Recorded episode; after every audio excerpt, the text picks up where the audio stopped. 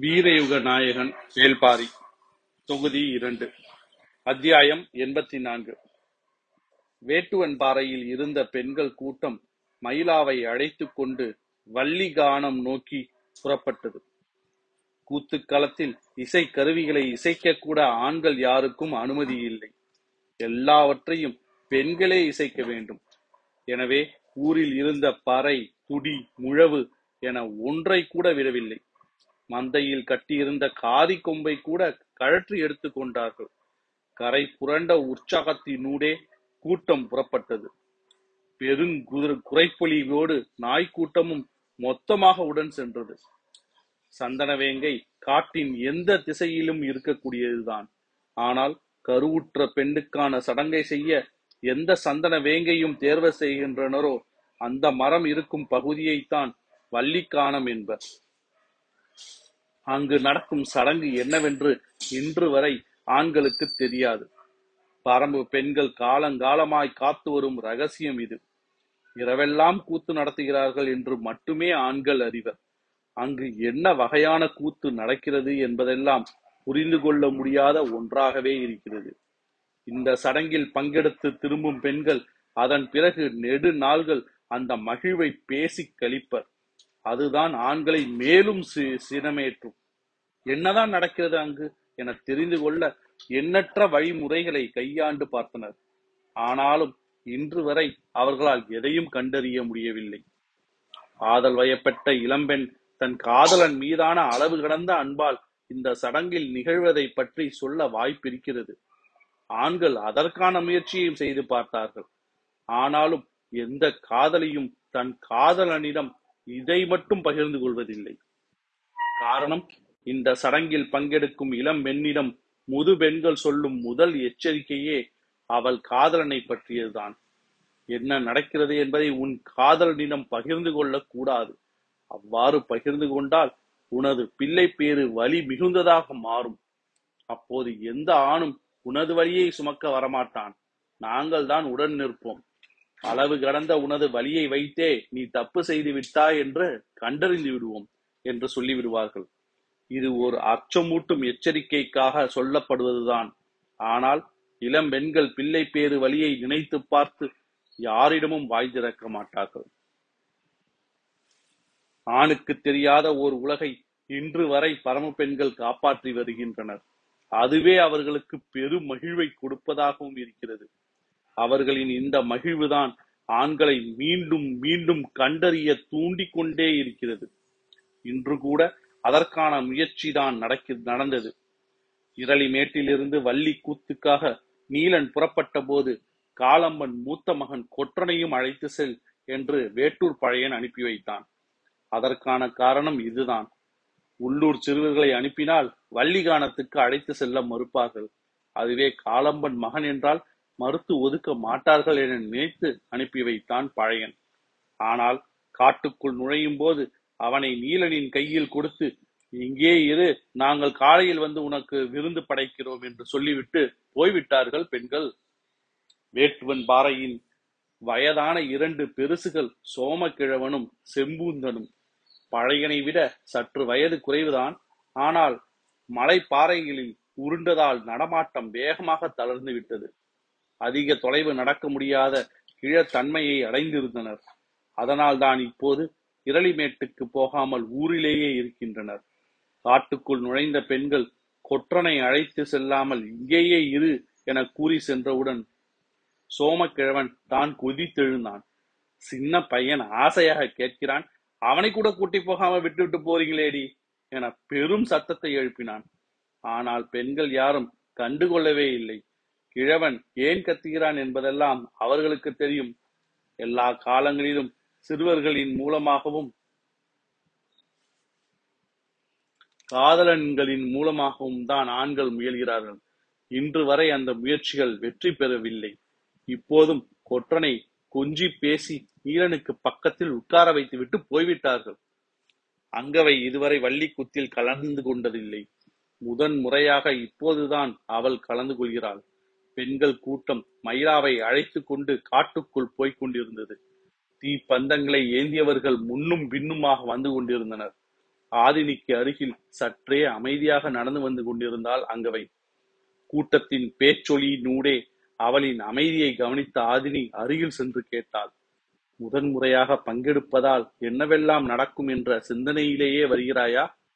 தலையாட்டி இல்லை என்றாள் அங்கவை. பிறகு என்ன சிந்தனையில் இருக்கிறாய் என கேட்டாள். அப்போதும் அங்கவையிடம் இருந்து பதில் இல்லை. இன்று இரவு என்ன நடந்தது என உயிரன் கேட்டால் சொல்லிவிடுவோம் என அச்சப்படுகிறாயா? என்று கேட்டால் சற்றே நக்கலாக. சின்ன புன்முறுவலோடு ஆதினியின் காதோடு வந்து சொன்னாள். உதிரன் கேட்டால் சொல்ல மாட்டேன். ஆனால் தந்தை கேட்டால் மறுக்க மாட்டேன். ஆதினிக்கு சிரிப்பு தாங்க முடியவில்லை.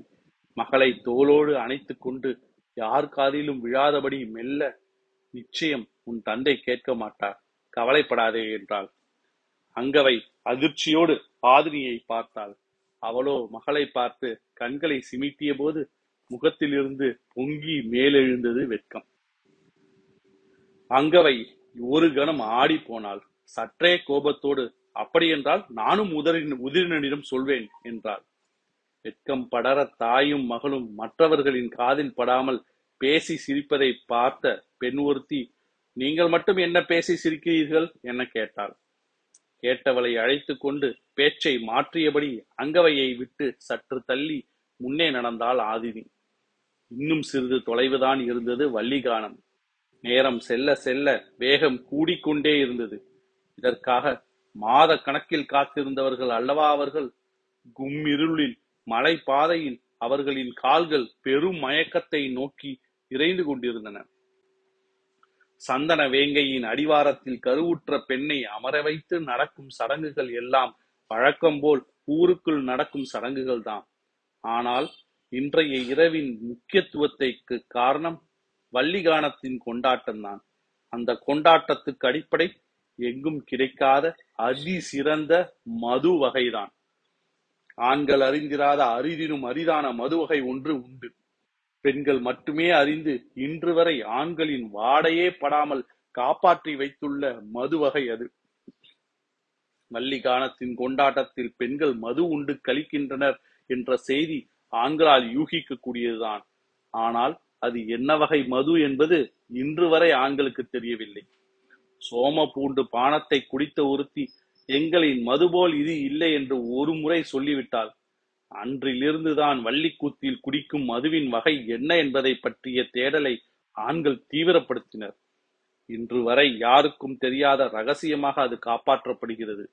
காரணம் அந்த மதுவை உருவாக்கும் பணியில் ஈடுபடுபவர்கள் முது பெண்களே. அவர்களிடமிருந்து ஆண்களோ மற்ற பெண்களோ கூட இது தொடர்பான செய்தியை கேட்டறிய முடியாது.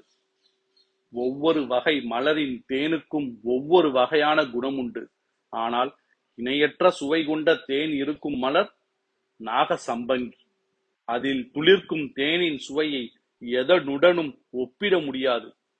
துளி தேனை நுனி நாக்கில் வைத்த கணம் மொத்த உடலும் தேனுக்குள் கரைவது போல் இருக்கும். ஆனால் நாக்கில் வைக்கப்பட்ட தேன் துளி எளிதில் கரையாது ஒட்டிக்கொள்ளும்.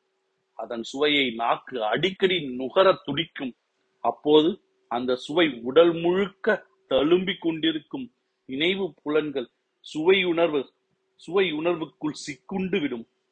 மீள முடியாத சுவையை நீங்கள் மீண்டும் மீண்டும் மறுசுழற்சி செய்தபடியே இருக்கும். சுவை உறையாமல் தேன் மட்டுமே கரைந்திருக்கும்.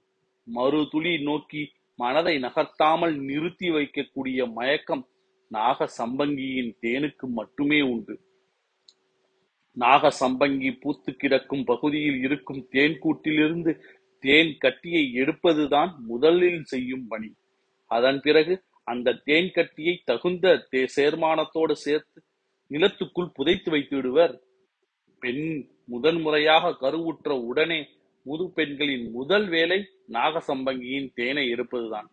எந்த சந்தன வேங்கையை தேர்வு செய்கிறார்களோ அந்த இடத்தில்தான் அதை புதைத்து வைப்பர். நான்கு முதல் ஐந்து மாதம் மண்ணுக்குள் இருக்கும் தேன்கட்டி நுரை துளிர்த்து சுவை இறுகி உறைந்து உறைந்திருக்கும். ஒற்றை துளியிலே மனிதரை கரைக்கக்கூடிய தேன் இப்போது தேரலாக உருத்திரண்டிருக்கும். இதன் துளி நாக்கில் பட்ட கணம் தேல் கொட்டியதைப் போல சுர்ரென ஒரு கார மயக்கம் உச்சந்தலைக்கு ஏறும். கன நேரம் கண்கட்டி அவிழும். அதன் பிறகு நிகழ்வதை நினைவில் தக்க வைக்க யாராலும் முடியாது. இன்றைக்கு சந்தன வேங்கையின் அடிவாரத்தில் அமர வைக்கப்பட்ட மயிலா முதல் மிடறு குடித்ததிலிருந்து தொடங்கியது வள்ளிக்கூத்து. ஆறு வகையான துடிகளை அடித்து ஆண்களால் அறியவே முடியாத மதுவின் சாரமேற்றிய பெண்கள் கூட்டம் ஆடத் தொடங்கியது. நேரமாக ஆக துடியின் ஓசையும் பறையின் அதிர்வும் முழவின் சத்தமும் காட்டை உலுக்கின பெண்கள் தங்களின் ஆதி ஆட்டத்தை நிலம்பிளக்க ஆடினர். வேட்டுவன் பாறையில் இருந்த ஆண்கள் துடியின் ஓசை கேட்டு காரமலையின் வடபுறம் நோக்கி ஏக்கத்தோடு பார்த்திருந்தனர். பொழுது நள்ளிரவை நெருங்கவில்லை. ஆனால் அதற்குள் ஆட்டம் தொடங்கிவிட்டதை இசைக்கருவிகளின் ஓசை சொல்லியது. செம்பூந்தன் சொன்னான் அது என்ன தேரல்னு இன்னைக்கு வரைக்கும் தெரியல.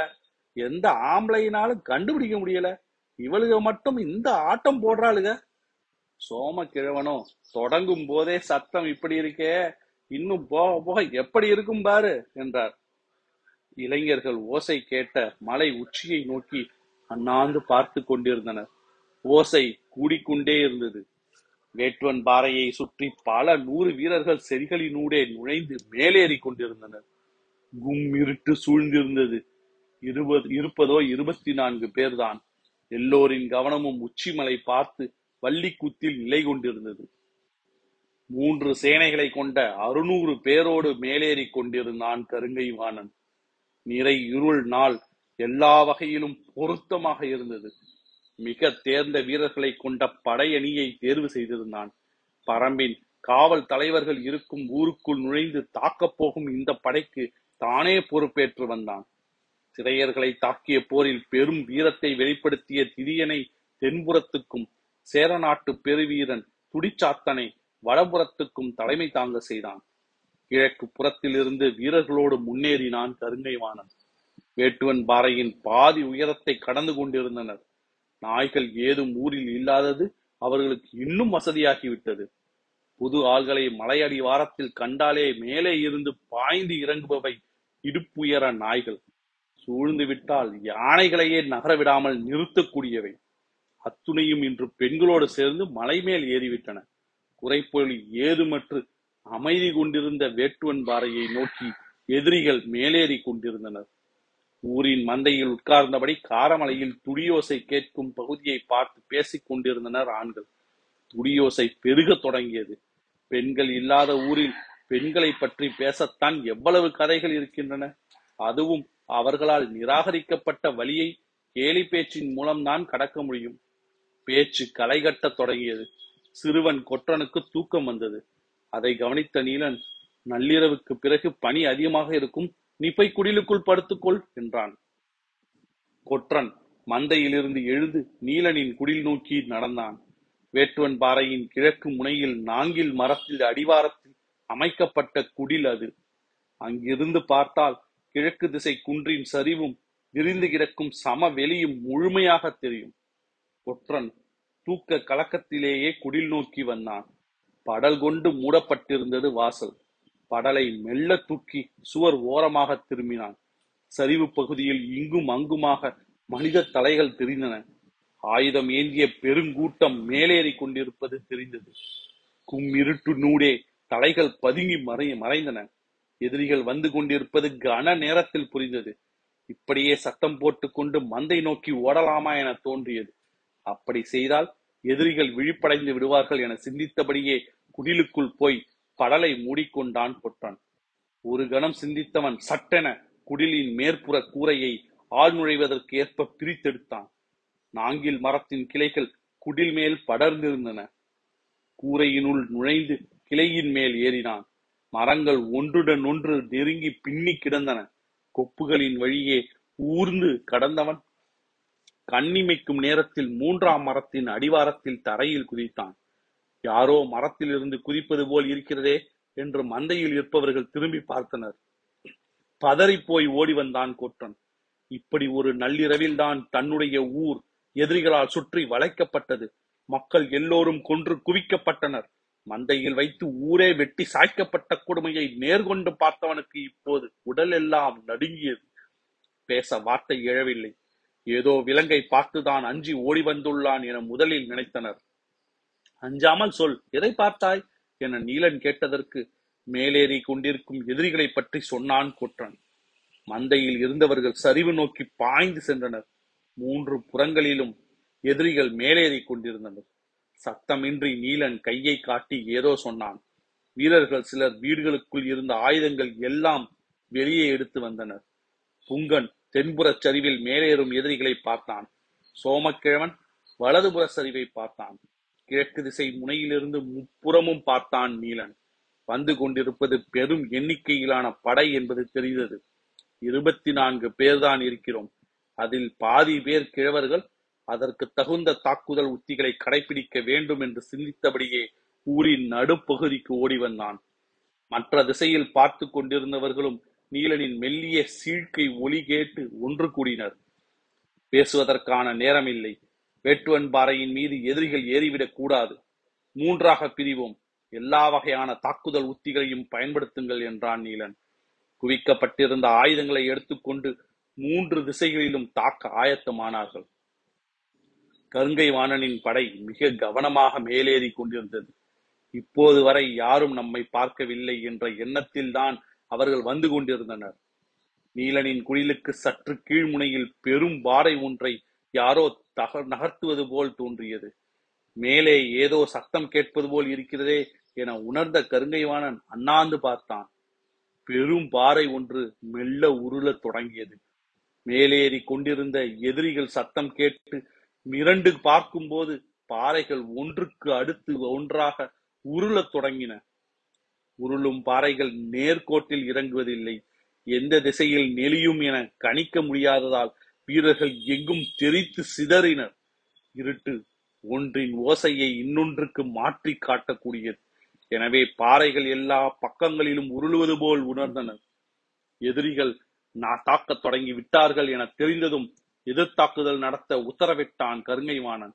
ஆனால் உருளும் பாறைகளிலிருந்து தங்களை காத்துக் கொள்வதே வீரர்களுக்கு முதல்நிலை பணியாக இருந்தது. ஆங்காங்கே பெரும் பொருத்தமான இடங்களில் நிலை கொண்ட பிறகே எதிர்த்தாக்குதலை தொடங்கினர். மூன்று திசைகளில் இருந்தும் வேந்தர்களின் படைகள் தாக்குதலை தொடங்கின.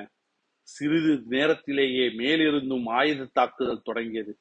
அம்புகளும் ஈட்டிகளும் இணையற்ற வேகத்தோடு காற்றை கிழித்துக் கொண்டு இறங்கின. இருட்டில் எந்த திசையிலிருந்து ஆயுதங்கள் வருகின்றன என தெரியாததால் வேந்தர் படை தற்காத்துக் கொள்ள மிகவும் திணறியது. மேலிருந்து தாக்குபவர்களின் வேகம் எண்ணி பார்க்க முடியாதபடி இருந்தது. அம்புகளும் ஈட்டிகளும் இறங்கினாலும் பாறைகளும் ஆங்காங்கே உருண்டு கொண்டுதான் இருந்தன. பாறைகளை உருட்டுவதால் எதிரிகளை அதிக அளவில் கொன்றுவிட முடியாது. ஆனால் மேலேறி கொண்டிருப்பவர்களுக்கு பெரும் அச்சத்தை உருவாக்கலாம். எப்போது எந்த பாறை உருளுமோ என ஒவ்வொரு பாறையையும் பார்த்து பார்த்து அஞ்சி அஞ்சியே முன்னோக்கி நகர முடியும். எரியம்புகளை பயன்படுத்த வேண்டாம் என்று நீலன் உத்தரவிட்டான். குறைவான வீரர்களே இருக்கிறார்கள் என்பதை அது காட்டி கொடுத்து விடும் என்பதால் அவ்வாறு சொன்னான். வடக்கு புற சரிவு தாக்குதலை நடத்தி கொண்டிருந்த சோமக்கிழவன் வீரன் ஒருவனை அந்த திசையில் உச்சியில் இருக்கும் மரம் ஒன்றில் ஏற செயல் சொன்னான். அதே போல இன்னொருவனை மறு விளிம்பில் இருக்கும் மரத்தில் ஏறச் சொன்னான். மற்றவர்கள் அம்புகளை ஈட்டிகளையும் எரிந்து கொண்டிருந்தனர்.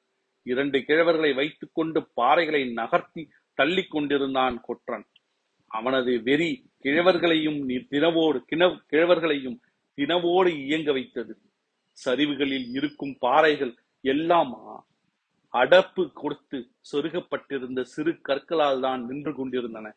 எந்தெந்த பாறைகள் எப்படியெல்லாம் அடப்பு கொடுக்கப்பட்டுள்ளது என்பது கிழவர்களுக்குத்தான் நன்கு தெரியும்.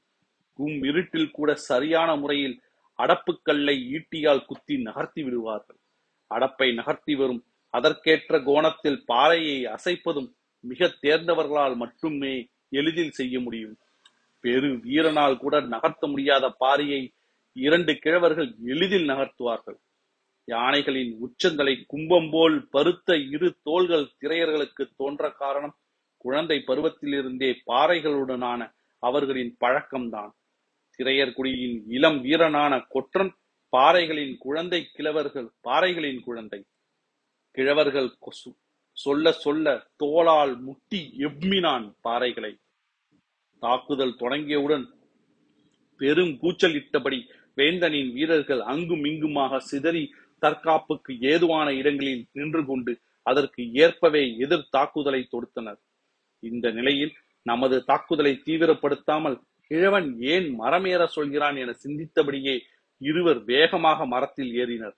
அதில் ஒன்று தனக்கு மரம் இன்னொன்று அகில் மரம். இரண்டும் முருங்கையைப் போல் வலிமையற்றவை. சொல்லும் இடத்தில் வேல் கம்புகளால் குத்தி காலால் மிதித்து கிளைகளை ஒழை என்றான் கிழவன் அவ்வாறே வேல் கம்புகளால் குத்தியும் அமுக்கியும் பெரும் கி- பெரும் கிளைகளை மடார் மடார் என்ற ஒடித்து சரித்தனர் வீரர்கள். மேலேறி கொண்டிருந்த வேந்தர் படை மிரட்சிக்குள்ளானது. பெரும் பெரும் மரங்களையே கனப்பொழுதில் சாய்த்துக் கொண்டிருக்கிறார்கள். ஏது செய்ய போகிறார்களோ என்று எதிரிகள் மிரண்டு நின்றனர். எதிரிகளின் வடக்கு புறப்படைக்கு தலைமையேற்ற துடிசாத்தன் வீரர்கள் முன்னேறுவதை நிறுத்தி தற்காத்து நில்லுங்கள் என்று ஆணையிட்டான். இருட்டுக்குள்ளிருந்து அம்புகளை பாய்வதும் ஈட்டிகள் இறங்குவதும் பாறைகள் உருள்வதுமாக இருக்க இப்போது மரங்களை உருட்டியோ எரிந்தோ தாக்கப் போகிறார்கள் என நினைத்து திகிலடைந்து நின்றது வலப்புறப்படை கிழக்கு புறமும் நீலனின் தாக்குதல் எதிரிகளை நிலைகொள்ள செய்தது. மேலிருந்து எரியப்படும் ஈட்டிகள் பாறைகளின் பட்டு தெறிக்க தீப்பொறி விடாது பறந்து பறந்து கொண்டே இருந்தது. தனது வேகத்தை எக்காரணம் கொண்டும் குறைத்துக் கொள்ளக் கூடாது என உறுதியோடு இருந்தான் கருங்கை வாணன் தாக்குதலை சற்று நிறுத்த சொன்னால் கூட வீரர்களுக்கு பின்வாங்கும் மனநிலை உருவாகிவிடும். எனவே என்ன இழப்பு வந்தாலும் விடாது முன்னேற சொல்லி பேரோசை எழுப்பிக் கொண்டிருந்தான் கருங்கை வாணன் ஆனால் மேல் நிலையில் இருந்த நீலன் தலைமையிலான வீரர்களின் தாக்குதலை மீறி மேலேறுவது எளிய செயல் அல்ல. கருங்கை வாணன் எவ்வளவு கத்தினாலும் அவனது படை சற்று பதுங்கே நின்றிருந்தது. அனைத்து திசைகளிலும் ஆவேசமிக்க தாக்குதலை மேலிருந்து நடத்தி கொண்டிருந்தனர். தங்களை பன்மடங்கு காட்டிக்கொள்ள ஒவ்வொரு வீரனும் இணையற்ற வேகத்தோடு இயங்கிக் கொண்டிருந்தான். ஆனால் தென்புறத்தில் வேந்தர் படைக்கு திரியன் தலைமையேற்று வந்து கொண்டிருந்தான். அவனது வேகத்தை தடுத்து நிறுத்த முடியாமல் திணறியது புங்கனின் தலைமையிலான படை. சிறிது நேரத்தில் சீழ்க்கை அடித்தபடி ஊரின் நடுப்பகுதிக்கு ஓடி வந்தான் புங்கன். கன நேரத்தில் சோமக்கிழவனும் நீலனும் வந்து சேர்ந்தனர். அவர்கள் மேலேறி கொண்டிருக்கிறார்கள். நம்மிடம் மிக குறைவான வீரர்களே இருக்கிறார்கள். சற்றே பின்வாங்கி காரமலையில் ஏறிவிட்டால் அவர்களால் ஒன்றும் செய்ய முடியாது என்றான். அவன் சொன்னதை கேட்டு கோபத்தோடு கத்தினான் நீலன். நம்மை ஒன்றும் செய்ய முடியாது.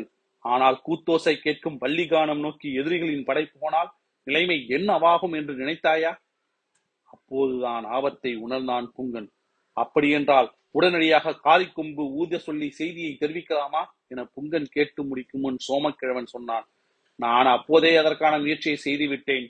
பெருங்காரி கொம்புகளை எல்லாம் எடுத்துக்கொண்டு போய்விட்டார்கள். இருக்கும் சிறு கொம்பை ஊதினாலும் ஓசை பெரிதாக வெளிப்படவில்லை. மலையின் மேலே எழுந்து கேட்கும் கூத்தின் ஓசைதான் எங்கும் கேட்கிறது என்றான். என்ன செய்யலாம்? என புங்கன் கேட்டபோது செய்தியை பாரியிடம் சொல்ல குதிரை எடுத்துக்கொண்டு ஒரு வீரன் மட்டும் விரைந்து செல்லட்டும். நாம் எக்காரணம் கொண்டும் வேட்டுவன் பாறையை விட்டு பின் நகரக்கூடாது. நாகக்கரத்திலிருந்து வீரர்கள் வரும் வரை நாம் இந்த இடத்தை கடக்க எதிரிகளை அனுமதிக்க கூடாது என்றான் நீலன். சொன்னவுடன் வீரன் ஒருவன் குதிரை கொட்டிலை நோக்கி ஓடத் தொடங்கினான். அவனிடம் சத்தம் போட்டு நீலன் சொன்னான் இடதுபுறமாக தான் தனித்து காட்டப்பட்டிருக்கும் குதிரை ஒன்று உண்டு. அதுதான் ஆலா அதை எடுத்து செல். இரு மடங்கு வேகத்தோடு பாயும். முன்களத்தில் இருக்கும் வீரர்கள் முடிந்த அளவுக்கு தாக்குதல் தொடுத்து நிலைமையை சமாளித்துக் கொண்டிருந்தனர். மூவரும் மீண்டும் தாக்குதல் இடத்தை அடைந்தனர். நீலனின் அம்புகள் இருளை துளைத்து இரு இறங்கத் தொடங்கின. கும் இருட்டின் பிடியில் மேலிருந்து பேரோசையோடு நடத்தும் எதிரிகளின் தாக்குதலை சமாளித்து தற்காத்துக் கொள்ளவே முயன்று கொண்டிருந்தது கருங்கை வாணனின் படை. வடக்கு புறத்தில் சோமக்கிழவனின் தாக்குதலால் எதிரிகள் நின்ற இடத்திலேயே நின்று கொண்டிருந்தனர். மேலேறவே இல்லை. ஆனால் தெற்கு பகுதியில் புங்கனின் தலைமையிலான வீரர்களால் எதிரிகளின் வேகத்தை குறைக்க முடியவில்லை.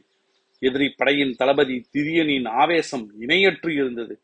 எத்தனை வீரர்களை பலி கொடுத்தாலும் முன்னேறும் வேகத்தை குறைத்துக் கொள்ளுதல் அவனது பழக்கத்திலேயே இல்லை. அந்த திசையில் மட்டும் எதிரிகள் அடுத்தடுத்த நிலை நோக்கி நகர்ந்து கொண்டிருந்தனர். ஆலாவின் மீதேறி விரைந்தான் வீரன்.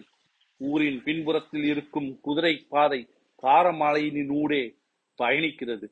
வள்ளிகானத்தின் கூத்தோசைக்கும் வேட்டுவன் பாறையின் தாக்குதல் ஓசைக்கும் நடுவில் குதிரையை வெறி கொண்டு செலுத்தினான். மறு குன்றை தாண்டும் போதுதான் மயிலாவின் ஊரான செம்மனூர் இந்த திசையில் இருப்பது நினைவுக்கு வந்தது. அங்கு போய் செய்தியை சொல்லிவிட்டு போகலாம் என குதிரையை திருப்பினான். சிறிது தொலைவு சென்ற பிறகுதான் தோன்றியது. ஊரில் இளைஞர்கள் யாரும் இருக்க மாட்டார்கள். எல்லோரும் நாகக்கரட்டுக்கும் போயிருப்பார்கள். மிகவும் வயதானவர்கள்தான் இருக்கக்கூடும் என என்று குதிரைகளும் அங்கு இல்லை. அவர்கள் நடந்தே வேட்பன் பாறைக்கு போய் சேருவதற்குள் நாமே நாகக்கரட்டிலிருந்து வீரர்களை அழைத்து வந்து விடலாம் என முடிவு செய்து மீண்டும் குதிரையை திருப்பினான். பதற்றமும் அழை கைப்புணர்வும் மேலோங்க இருளுக்குள் சீறி பாய்ந்து கொண்டிருந்தது ஆலா.